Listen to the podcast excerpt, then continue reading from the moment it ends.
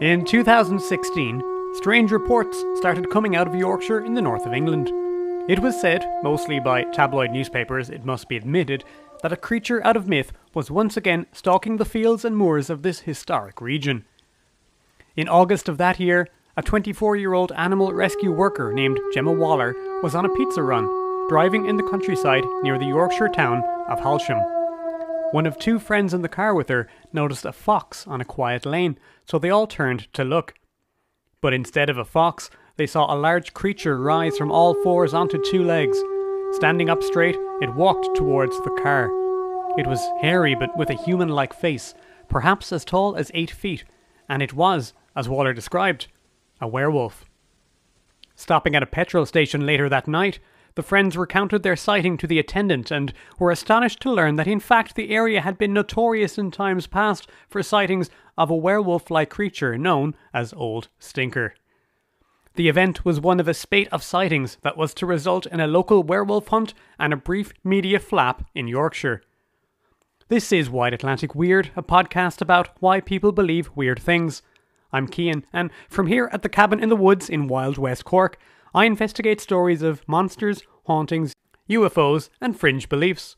We're critical, not cynical, here at the cabin, and try to get to the facts of every case while still enjoying how a good story can teach us important things about the human condition. Well, it's turning cooler in the woods as the summer segs into autumn. The leaves aren't turning just yet, but there's a chill in the air. As the nights get shorter, I'm reminded just how people used to feel quite at the mercy of nature, especially at this time of year. The howl of the wolf was a powerful symbol of this in Europe for centuries. And on this episode, we're going to examine the Yorkshire werewolf story in order to discuss modern legends, werewolves in general, and extinction guilt. As you may know, I usually choose an Irish craft beer for each episode, but as I did once live in North Yorkshire myself for almost a year, I've chosen a more region appropriate bottle of Black Sheep Ale, made in Masham in Yorkshire. It's a solid mid strength ale that reminds me of my own days up on the moors.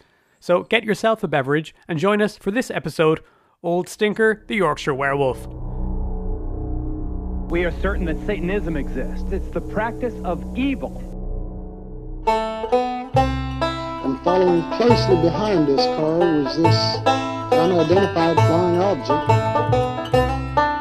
You would prove the existence of the Bigfoot or Sasquatch by bringing in a body Hi, folks, you are welcome to the cabin and you are welcome to this episode. Cian here, and I have a bunch of shout outs and thank yous and sort of housekeeping stuff as usual, which I will do before we get into our werewolf episode. And I'm actually re recording this because originally I didn't have too much to talk about, but a, a bunch of interesting things have come in since then, so I'm re recording. First and foremost, we have received some fan mail, some physical post it is of interest because it is a postcard from none other than, no other place than Roswell, New Mexico. So that's exciting. Uh, a huge fan of obviously the 1947 Roswell incident and UFO lore in general. This has come to us from listener Jen, and Jen is in Albuquerque, New Mexico, which I'm gonna I'm gonna do this thing where I like if I don't know anything about a place, I'll mention the only sort of uh, connotations I have. Um, as an Irish person, the only thing I know about Albuquerque is Bugs Bunny cartoons when he comes up out of the ground and he's somewhere strange and he always says, I knew I should have taken that left turn at Albuquerque. so, uh, sorry, Jen, that's the only thing I know about it. But thank you very much for this wonderful postcard. It's got a goofy alien grey flying saucer crash cartoon on the front, and on the back it says, Hello, Cian. Love your podcast. Looking forward to the podcast episode, Alien Abduction episode. And this is an actual bit of kit from Roswell itself when you visited. I'd love to go there sometime as well. So huge thanks to Jen. That's brilliant. I love it. I'm going to put this up on the wall of the cabin uh, with other bits and pieces.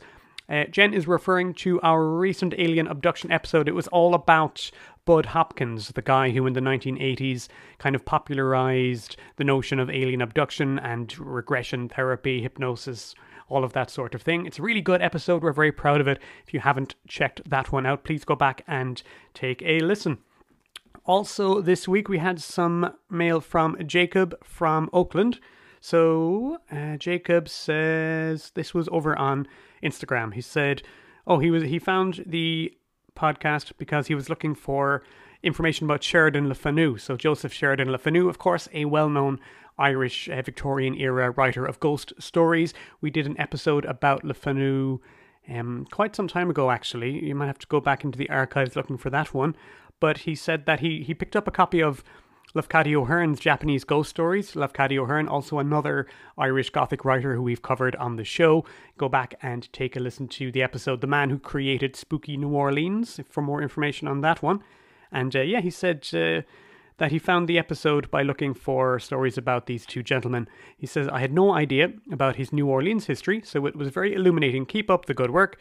Your stuff is very well researched, and the shows are super interesting and I'll spread the word as best I can. So huge thanks, Jacob. That's really, really good of you. We do like people to um, spread the word. If indeed there's an episode that you really like and you think you know somebody who might like it, please do send it on to that person. It will really help to to get the podcast out there. So Oakland, California. What do I know about it? That's where Green Day are from. I was a huge Green Day fan back in the day. Um, he's originally from Maine and would be excited to hear coverage of New England stuff. I have been to New England only once. I travelled down from Canada down through Vermont and some of those states up there in the uh, north and east. And it was actually at this time of year, it was a kind of an autumnal time of year, which is, of course, the stereotypical thing to do. You're supposed to travel through New England in the autumn, and let me tell you, folks, it's mind blowing. I, I am not going to go on about it just because it's a bit of a stereotype, but it is well, well, well worth doing. Um, if you're in the area for any reason. So thanks, Jacob, and thanks to Jen as well. I'm just going to give you a little heads up on some forthcoming episodes, things to get excited about, things that I'm working on in the long term and don't really know when they're going to happen. But firstly, I'm working really hard on getting all my information together for an episode on Borley Rectory. Borley Rectory, famously known as the most haunted house in England.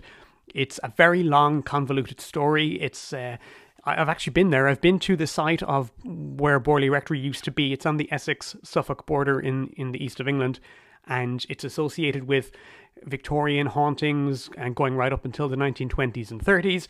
It's associated with the famous flamboyant, over the top sort of P.T. Barnum type uh, ghost hunter Harry Price in the 1930s and 40s. And there's so much stuff here. So I'm making my way through Ivan Banks's book, The Enigma of Borley Rectory. I've been watching the Carrion Films animated version of the story, which I highly recommend. I think it's on Amazon Prime and I've been rereading Neil Spring's book, The Ghost Hunters, as well. It's a huge, complex story. I'm still deciding how I'm going to come at it, but I'm very excited about it. Anybody who you know, has a history of being into ghost stories should know about Borley Rectory. If you don't, it's absolutely fascinating. So I'm excited about that. That might not happen until October. I might make it into some sort of Halloween sort of a special. We'll see what happens. Apart from that, I'm planning a double episode on the Hellfire Club in Dublin. So that's a basically a, a, hunting lodge from, uh, if I recall, the 1700s. It has a lot of folklore associated with it. It's a really spooky place up on a hill overlooking Dublin City in the middle of a forest. Uh, it's got connotations of sort of witchcraft, devil worship, debauchery of all kinds. There are many ghost stories associated with it as well. So, what I'm probably going to do is upload an old episode of my old show. Strange Ireland, a scripted episode, fully researched, all about the folklore of the Hellfire Club. And then I'm actually organizing a trip up to go and see it and hopefully I can get some recordings and do a sort of road trip episode as well. So that's going to be a two parter. So, not sure when that's going to happen either, hopefully by the end of the month. Anyway, there will be plenty of other good stuff in between, but those are just a few things to keep you a few things to look out for in the future. And as always, we love to have contact from you listeners out there, so reach out to us on Twitter, where we are at Strange Ireland, or on Instagram, where we are Wide Atlantic Weird Podcast.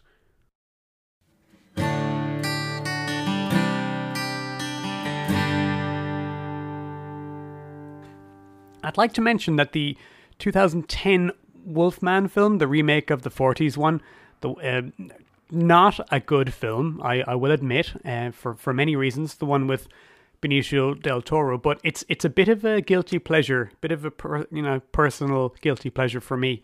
It's probably my favorite screen iteration of a sort of an exaggerated, cartoony, almost Tim Burtonish Hollywood version of spooky Victorian England. It's got that color desaturation. It's got lovely photography. It's got spooky, brooding mansions on the moors. It's got mist. It's got uh, turn of the century London. Um, I love all that sort of thing. So, spooky Victorian England is absolutely my jam. And you know what? There's something special about seeing a time period that you're very interested in realized in a big budget film. Even if the film is rubbish, even if the filmmakers were not interested in accuracy or anything, it just, there's something about a film that pulls you in and makes you feel like you're there.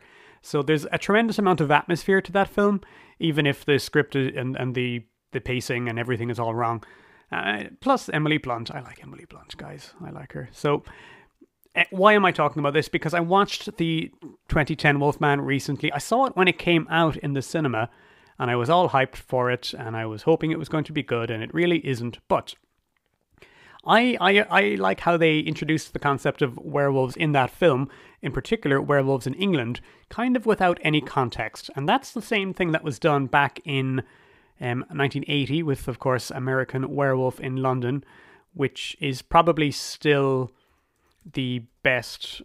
Um, 1981, sorry, the probably still the best werewolf movie, if we're being honest with ourselves, and one of very few I can be bothered with these days. It's it's something that it's such a great idea that hasn't been utilized as well as it might have been. Perhaps, I mean, one thing people often say is that the werewolf lacks a, a, like a single core text. It doesn't have a classic novel, or at least a single classic novel, the way Dracula or Frankenstein do and as such, it, it it is more of a folkloric thing that has accumulated over centuries.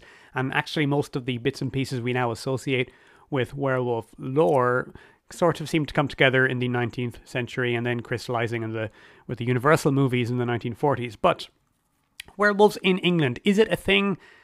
It does seem to have been, been a stereotype um, of movies since the 1940s. Obviously, the first Wolfman takes place uh, ostensibly in Wales. They mentioned going to Cardiff at one point. So there was this idea that, oh, you know, England back in the day was a place of myth and mystery and werewolves. And I was just interested as to where this modern legend comes from because I was under the impression that actually there hadn't been much werewolf lore in England by comparison with France and continental Europe. So that's what I wanted to find out to get started on this journey as to what is the appropriate cultural context for this insane 2016 werewolf sighting. So I reached for my trusty Book of Werewolves by Sabine Baring Gould from 1865, because that's the sort of thing that I tend to do. I bought this book in Cork, in probably in Vibes and Scribes when I was in college. I don't know what I thought it was going to be. I wasn't into researching Victorian texts at the time, and I, I remember being disappointed by it and finding it a bit of a stiff read, but for research purposes, I, I, come back to this once in a while. Sabine Baring Gould was a, a, a churchman from Devon in the Victorian times, and he's one of a. There was absolutely a tradition of these, like stiff, you know, stiff-necked, stiff-collared uh, Church of England gentlemen from that time who were obsessed with collecting ghost stories and folklore and stuff like that. And he was one of these guys, basically. He had many, many books and he covered many, many subjects. But when you see him today, he seems to be mostly remembered for writing about goose, ghosts and ghouls and goblins and, and, and folklore and stuff. So, in his book of werewolves from 1865, Sabine Baring Gould has much to say on werewolf lore from the continent and less to say about werewolf lore in England. And he even has some stuff to say about werewolf lore from Ireland, which, of course, whenever there's an Irish connection, I have to go there and investigate. We don't we don't focus specifically on Irish stories on this show, but I do like to work in a connection if I can. So I was excited to see Sabine Baring Gould does tell one story about Ireland and werewolves. He says St. Patrick is said to have changed uh, Vereticus, the King of Wales, into a wolf, and St. Natalis, the abbot, to have pronounced anathema upon an illustrious family in Ireland in consequence of which every male and female take the form of wolves for seven years, and live in the forest and career over the bogs, howling mournfully, and appeasing their hunger upon the sheep of the peasants. Pretty cool. Now, I'm adhering to a fairly wide definition of what a werewolf is here, and, and, and so is Gould, to be honest. If we take it as any story in which a human can turn into a wolf under any circumstances, well, yeah, then some of this stuff I guess you, you could count as the prehistory of the idea. Uh, sent in by friend of the show Victoria Pearson this week, another story about werewolves in Ireland. This one comes from the book Haunted Ireland by Tar- Tarquin Blake from 2014. Again, adhering to a pretty broad definition of the term werewolf, but um, this story goes like this The legend of the werewolf can be found in many tales of Irish folklore. One tradition relates that in distant times the people of Ossory, an ancient kingdom comprising most of the modern day counties of Kilkenny and Laois, had the power to change themselves into wolves whenever they pleased. When an Osorian took the form of a wolf, his human body remained in his home as if he were asleep, and if any hurt was caused to his human body, then he was doomed to live out the rest of his life as a wolf. Whilst in wolf shape, he was fierce and bloodthirsty, and ravenously roamed the fields and forests in search of sheep and cattle to devour. If caught in the act of eating a sheep, then the werewolf would normally run home to assume his human form. If now confronted as a human, he would appear as innocent as a lamb. A closer inspection would, however, reveal splashes of blood here and there and bits of raw flesh stuck in his teeth. These legends probably originate in the oldest written record of werewolves, left by Giraldus Cambrensis, a royal clerk and chaplain to King Henry II of England. Giraldus joined one of the king's sons, John, in his 1185 expedition to Ireland and recorded the journey in his book Topographia Hibernica, written in Latin and finally illustrated.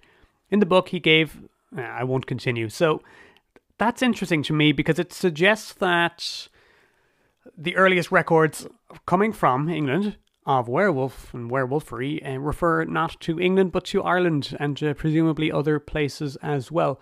One other reason I put this story in here is just to give an example of the sort of oldie worldy versions of what werewolves were. So prior to the 19th and, and certainly prior to the 20th century, this idea of werewolfism as a, as a curse was not common. I mean, that we think of it now as from films. It's something you're you're afflicted with. You're bitten by a werewolf, and then this horrible curse comes upon you, and it's something that you don't want. But in in, in ages past, it was not the case. Werewolfism was much closer to witchcraft and devil worship, and it was mixed up with those in, in, in lots of ways, which we'll get to. But werewolfism was something you did deliberately. It was it was basically you were messing with black magic, you were worshipping demons, uh, and, and they were granting you this power, or you had done some sort of black magic to get the power to turn into a wolf deliberately for evil means. So quite different to the version of the werewolf that we know now. But to return to England, what does Sabine Baring Gould have to say about England and werewolves? So he says English folklore is singularly barren of werewolf stories. The reason being that wolves have been extirpated from England under the Anglo Saxon kings, and therefore ceased to be objects of dread to the people. The traditional belief in werewolfism must, however, have remained long in the popular mind, though at present it has disappeared, for the word occurs in old ballads and romances. Uh, Baring Gould then gives a quote of a poem where he says, Was it war wolf in the wood, or was it mermaid in the sea, or was it man or vile woman, my ain true love that misshaped thee? So this sounds to me as if he's saying, you know, in England, people knew what a werewolf was. The the word exists in literature, but it's from an earlier time because the wolf has been gone for so long. Notice also in this poem he quotes he, they're talking about somebody who has been misshapen, presumably somebody who's been struck by dark magic. And, and the poem asks, was it a werewolf? Was it a mermaid? Was it a witch? And, and you see how the werewolf idea back then is just mixed up in this almost generic way. It's mixed up with witchcraft and demon worship and other things. Um, Sabine Baring Gould goes on to say, in the popular mind, the cat or the hare have taken the place of the wolf for witches' transformation, and we hear often of the hags attending the devil's sabbath in these forms. So, anyone familiar with uh, witchcraft lore in, in Britain or surrounding countries will be well aware of the, the prominence of the cat and the hare. There's a lot of stories about witches turning into hares, and actually, they parallel some of those stories parallel werewolf stories in that there's this motif of a, a, mysterious animal being chased, whether it's a wolf or or a hare, and then some damage is caused to the animal. They'll shoot an eye or an ear, and then they find a human at the end of the story who's got the same injury as the animal. And yeah, that's something that shows up in both strands of folklore. By and large, Sabine Baring sees lycanthropy in terms of witchcraft, curses, or or insanity. He does talk about the idea that this is just um, all in, in people's heads. He also talks about black dogs in England quite a bit, uh, sort of like the black shuck dogs. But again, I, I think that's a different strand of folklore. Uh, folks who know more than I might see them as being related or, or might see crisscrossing of the streams there. But to me, it's it's kind of a different thing. It doesn't really speak to the sort of more contemporary werewolf lore that I'm, I'm trying to get to. So, just for a comparison, what are people saying about what's happening on the continent at this time? So, from the book Maleficium, Maleficium, excuse me for my poor Latin, uh, by Gordon Napier on. Okay, so in the chapter Witchcraft, Werewolves, and Possessions in France, Napier writes Belief in werewolves or lycanthropes was also associated with witchcraft in France. Boyne heard several confessions combining witchcraft and lycanthropy.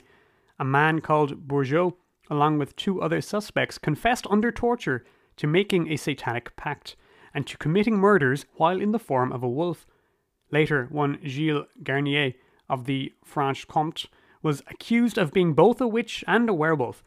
Garnier was a reclusive woodsman who had been a hermit, but it seems he had somehow subsequently acquired a wife. In 1753, he came to be accused of murdering and on occasion devouring several local children, sometimes in the form of a wolf, sometimes in human form. Supposedly, Garnier was ultimately caught in the act by a group of men who went out seeking the creature responsible for the deaths, and who found Garnier hunched over the body of his final victim. At his trial, Garnier claimed that a demon had visited him, gifting him with an ointment that brought about his transformation in order to assist his hunting. Cool. So, a couple of things to note here. Firstly, note the date, 1753. So, this is early modern. This is not medieval. And that kind of fits in with when the bulk of the witch trials were actually happening. I know there's a stereotype of it as a as a medieval thing, but by and large, it was mostly quite a bit later.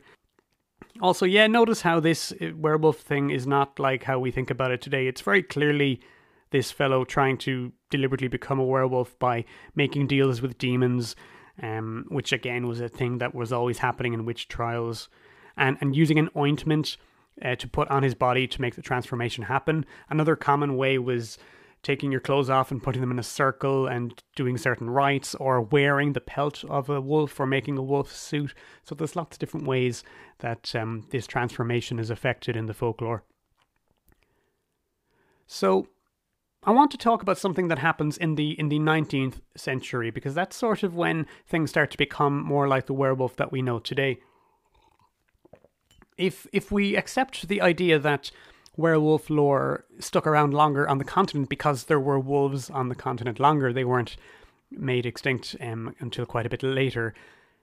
Then there's other strands happening here, and there's other there's other changes happening in society. So in the middle of the 19th century, you have Darwin writing on the origin of species, of course, which changes everything and rocks everything, and the the sort of archetype of the wild man, the sort of subconscious need for an understanding of our connection with nature and with the wild, which of course has changed radically since the Industrial Revolution, becomes incredibly important. And I feel that it changes, that the singular figure changes from the wolf to the ape. And this is all tied into ideas ultimately from Darwinism. So you get the wolf as being a less important figure, you know, a symbol of the wild, and then you get the ape as being this very tremendously loaded symbol of our direct connection to nature and to animals.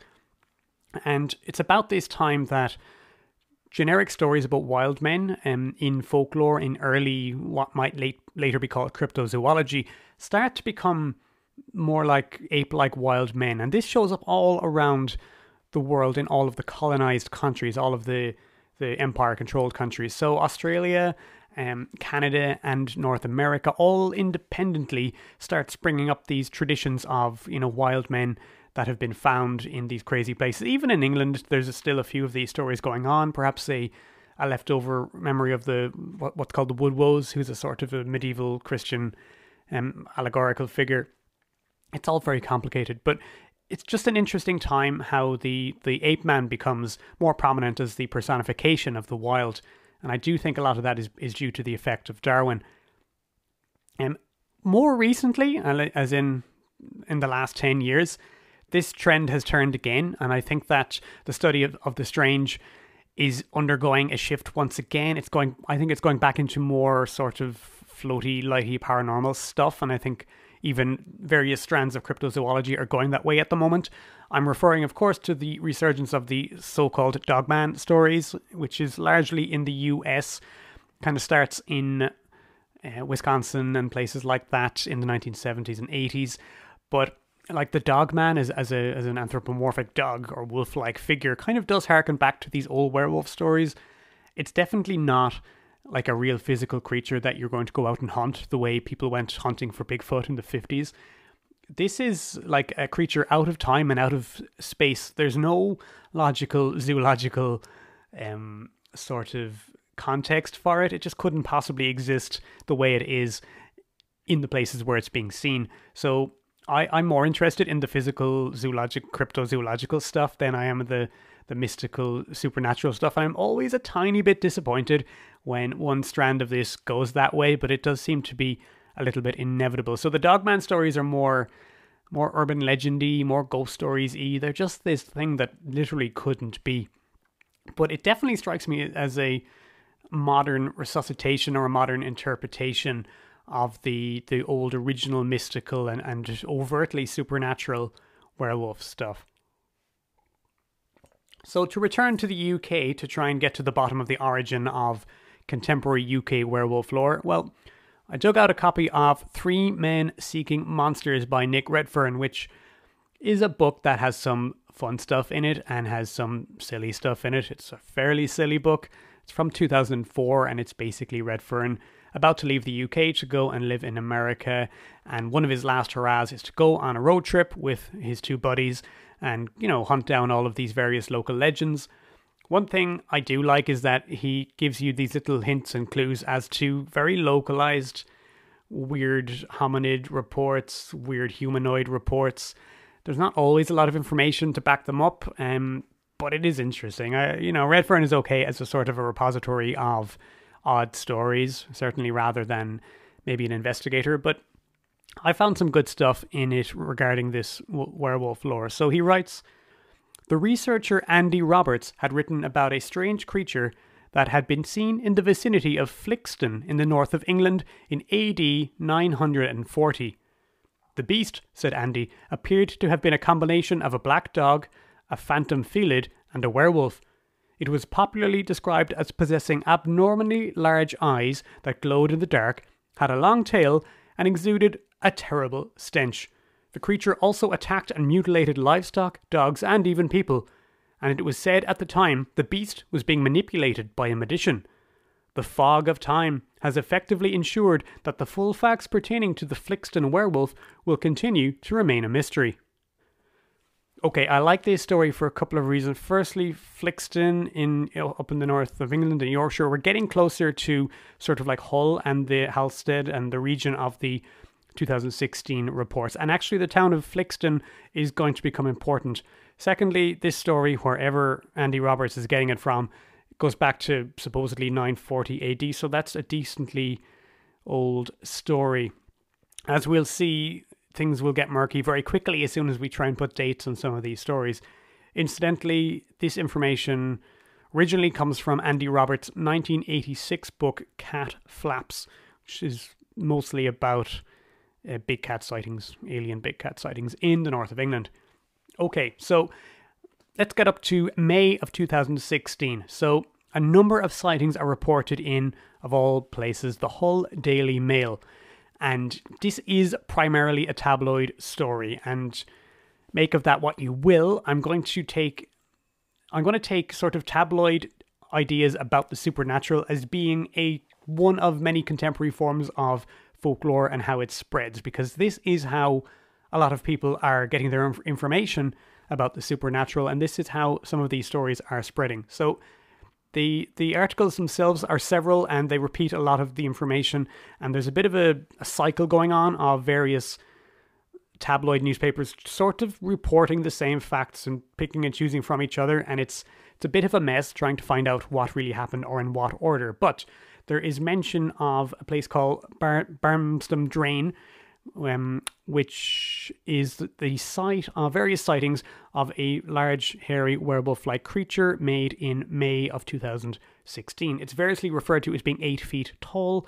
Um, it's seen with a, a dead German shepherd in its mouth and uh, it's seen bounding along the drain, going from four legs up to two, and disappearing into the houses uh, alongside the drain. So the Barmston Drain is part of a large scale industrial project dating to the late 1700s to sort of dry out the moors and the marshes of the area. Now, I think that's important because industrialization is going to be a theme here, and we're, we're going to get to it. It seems to be the case that most of these stories, reading between the lines, seem to be connected to a local writer and historian by the name of Mike Covell. So this is quite common. We'll have seen this before with, with people like John Keel, where a whole spate of sightings in an area actually seems to be tied to one writer or one individual, which gives you something to, to think about. Uh, Mike Covell describes himself as a historian and a writer. I'm sure he is both, but he's also tremendously interested in writing about weird things, as I am myself, and has written quite a bit about UFO encounters and meetings with so called black eyed children in the same area. So, again, a touch of the John Keel here, a touch of the window area, which we will get to uh, very shortly as well. This brings us up to the August 2016 case. That's the one I opened the episode with, where Gemma Waller, who is a sort of an animal uh, rescue person, in Halsham in Yorkshire. I think I said Halstead earlier, my apologies. And the story where she's driving on a road with two friends going to get pizza and they see the werewolf next to the car. Now, I got some good information on this from a website called Anomaly Info, which is tremendous. When it comes to sort of sourcing this stuff and getting primary sources, uh, this website is, is absolutely fantastic. I'll put a note for it in the show notes because I recommend if you're interested in any of these weird stories and you're wondering, what really happened, where did this story come from. Um, Anomaly Info is just tremendous. It's it's brilliant. So Anomaly Info points out that Gemma Waller, though she was widely reported as being uh, an animal rescue worker, which she is, but her other main job is that of being a paranormal investigator with a company or a group called Most Haunted Experiences, who seem to run uh, sort of paranormal themed public events. Now, does that mean that the werewolf sighting wasn't real? Is it impossible for somebody who uh, studies this stuff and works with this stuff to have a genuine encounter? Of course not. Does it paint it in a slightly different light, especially when this fact wasn't made clear or was taken out in the newspaper reports? It does. It is a bit of a red flag. So the original story was that after she has the encounter, she stops off at a, at a petrol station, mentions what happened, and the attendant says, "Oh, but this has been the site of various other encounters as well." And he's presumably referring to the May 2016 sightings, which ha- at this point have been in the newspapers in the Hull Daily Mail. So what anomaly info points out is that if you do the if you follow the trail basically via this woman's facebook it seems more likely that she went she on the night that this encounter happened they were hosting a paranormal event and that's why she was going for pizza so this pizza was for everybody attending this ghost night at a local house and when they got back after seeing the werewolf she was told by the other enthusiasts at the paranormal event about the may sightings so the story has altered a little bit because of the way Hull Daily Mail wrote this up.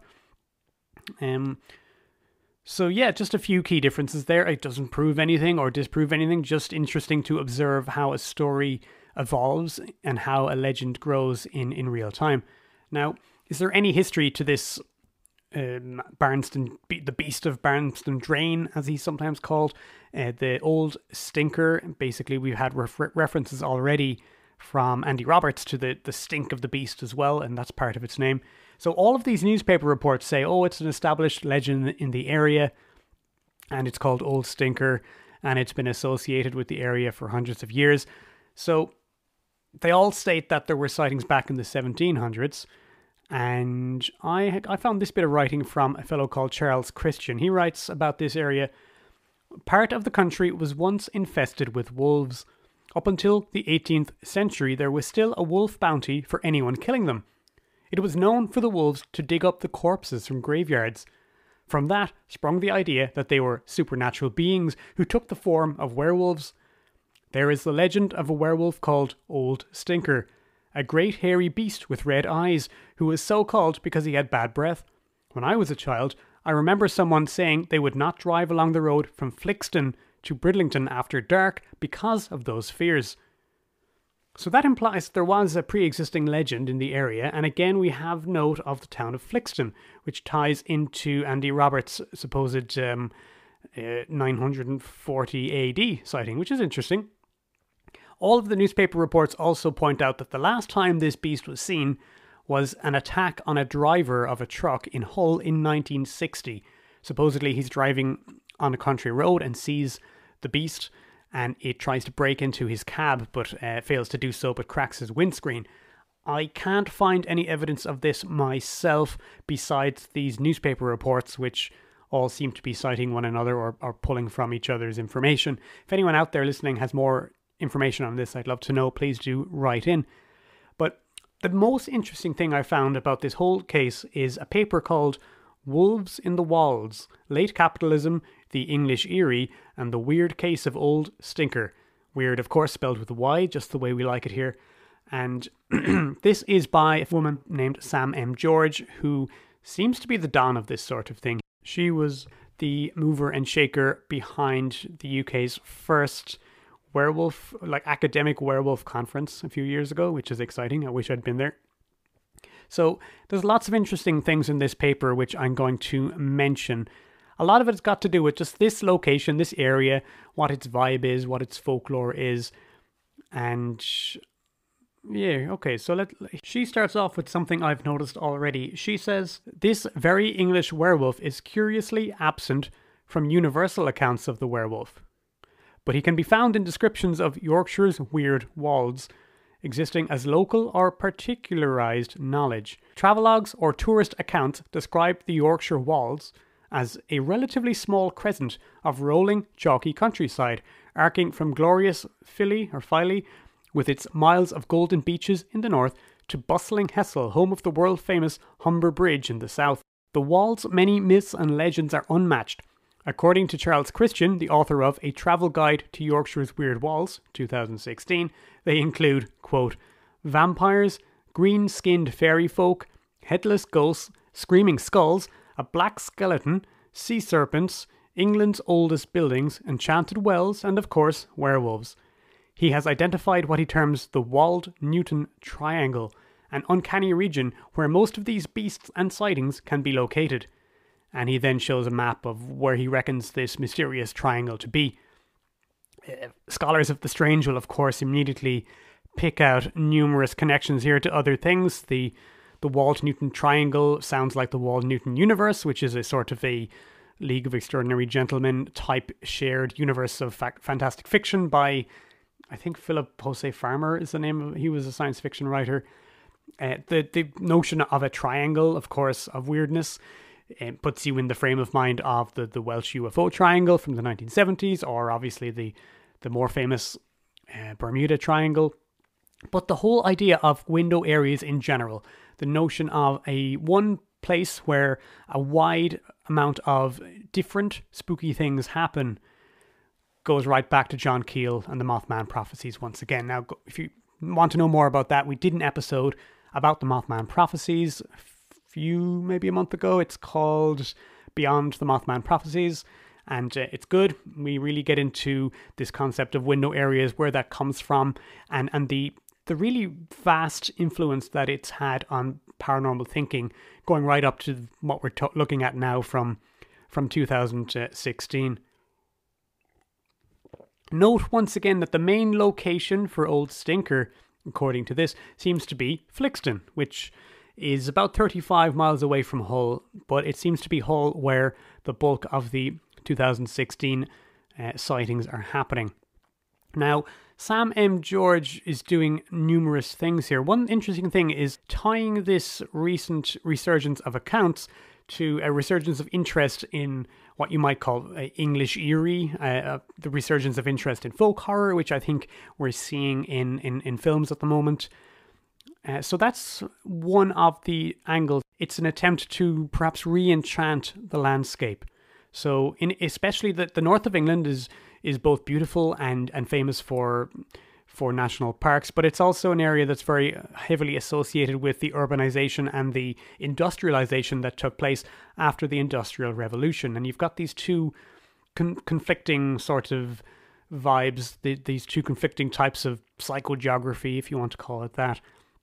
And and these popping up of, of these almost inexplicable uh, folkloric monsters, these almost seemingly impossible monsters, really feels like something from the subconscious that's popping up to address maybe anxieties we have about what we've done to the landscape, what we've done to nature, how we've severed our connection with nature. And I, I really like this idea, and I think that these ideas underpin much of sort of old fashioned English horror that we associate with the maybe the early 20th century with the writings of people like M.R. James, which is now coming back with movies like uh, The Witch, which is a, very obviously a, a, North American version, but still very folk horror, very tied to the land, very tied to our relationship to the land. Now, I'm going to read briefly from George again, just to talk about what is the if we're accepting that all you know the where the werewolf stories have lasted and where they haven't is tied to when there were last actually wolves historically in the area. I'm just going to read a little bit about that. um, he says the eradication of the British wolf is largely due to the campaigns of English monarchs. King Edgar, who reigned from 959 to 975, was the first monarch to set about cleansing and ridding the country of these ravenous creatures. It was thought that within four years of his campaigns, no wolves would remain in Wales and England. Dead wolves were coveted as trophies in Anglo Saxon Britain, and Edgar demanded that his Welsh subjects pay him 300 wolf, wolf skins a year. Some criminals were encouraged to pay their debts in wolf tongues. English wolves were almost totally eradicated under the reign of Henry VII. Uh, wolves held out in Ireland until the 1700s, though they were extinct in Scotland by the late 1600s. British and Irish wolves were exterminated much earlier than wolves across Europe, the total extinction of which did not occur until the 1800s. Which ties in nicely with the way in which werewolf lore uh, sort of pops up and then disappears in these various countries.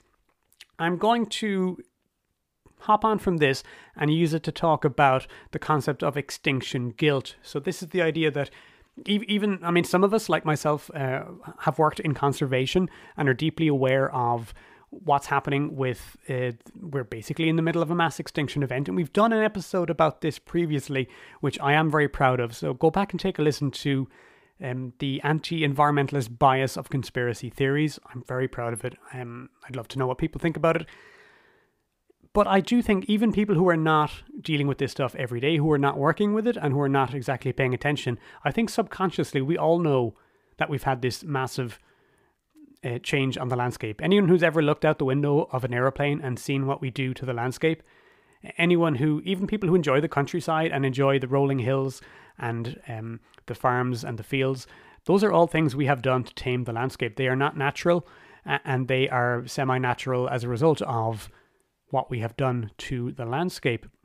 So even if you're not directly aware of this, it's underneath it's you know underneath somewhere festering and and bubbling away and I think that so-called extinction guilt comes up in strange ways. You could also argue that our sort of acceptance of nat- nature was bigger than us for most of human history. It was more powerful than us and something to be feared. I would say that tide started to turn at some point in, in the 1800s, and really people were starting to notice it and be aware of it by the 1940s and 50s. The same point at which the imperial age is coming to an end, and people's desire for uh, you know new frontiers to go and have adventures and prove themselves. Both of these kind of come together, I think, in, in what we might conceive of the modern cryptozoology movement. So the idea that the belief that there must still be places we can go where there are unknown mon- animals or monsters or adventures still to be had. You know, there's a bit of crossover with, with the werewolf stuff and, and with some of this more paranormal animal stuff. The fact that they are animals at all, I think, is is significant, and I think they have powerful mythological and symbolic um, importance as well. So that's an idea about that encompasses cryptozoology in the whole, but also other kinds of paranormal thought. Finally, George points out that the timing of these reports, 2015 and 16, kind of kicked off just as the potential rewilding of parts of the country in the UK were starting to become big news. The idea that we might deliberately put back some of these larger animals into places, so called charismatic megafauna. It's actually happened recently in, in parts of Scotland and and Wales and England with, with beavers. Um, I will say with success in terms of ecological success, not necessarily sociological success. There are a lot of people who don't like this and have done terrible things as a result. Um, it is a very difficult process to pull off effectively and to keep the population on side. We have been separated from a lot of these large predatory animals for several hundreds of years now, and putting them back into the environment without making adequate sort of preparations for them, both physically, ecologically, and and in terms of our mindset, is going to is doomed to failure really, unless we successfully change the mindset of people. So these are big changes. They deal with deep, deep guilt and deep, um, unsettling feelings that we may have about our relationship to nature in general. And George is just pointing out that the, the sightings of this animal coming up at this time, this this need to re-enchant the landscape to make it once again wild and wonderful, even even if it's in a way which is, is totally unbelievable, it it performs a, a necessary and deep sort of psychological act of of repair, shall we say.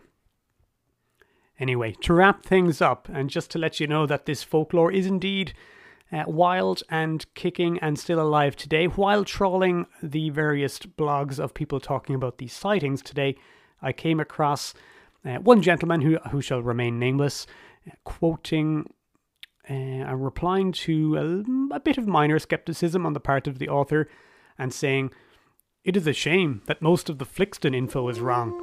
Being local to the area and knowing people who live in Flixton, I can tell you that this beast, whatever it is, is still being seen. I think it may even be spirit form. One old man I spoke with, now aged 88, says he saw it as a young boy beside Sharp Howe. Another report came from Spittle Corner at Staxton, I do not think it helps when the information that is put out is wrong. I am holding back most of what I have found out about Flixton because I think people are just happy to copy the info without really looking into it. Flixton, after all, is still known by some locals as Wolfland. And that about wraps it up for this episode, folks. Thanks very much for sticking with us. Hopefully, you've enjoyed it. I really do appreciate comments, commentary, um, politely worded corrections, all that good stuff.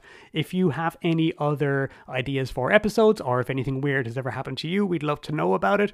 As we always say, we want to believe, but the evidence has to be good. So, once again, you can find us on Twitter. We are at Strange Ireland. You can find us on Instagram, where we are Wide Atlantic Weird Podcast.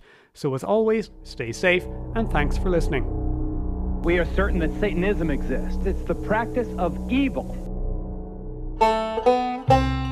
and following closely behind this car was this unidentified flying object.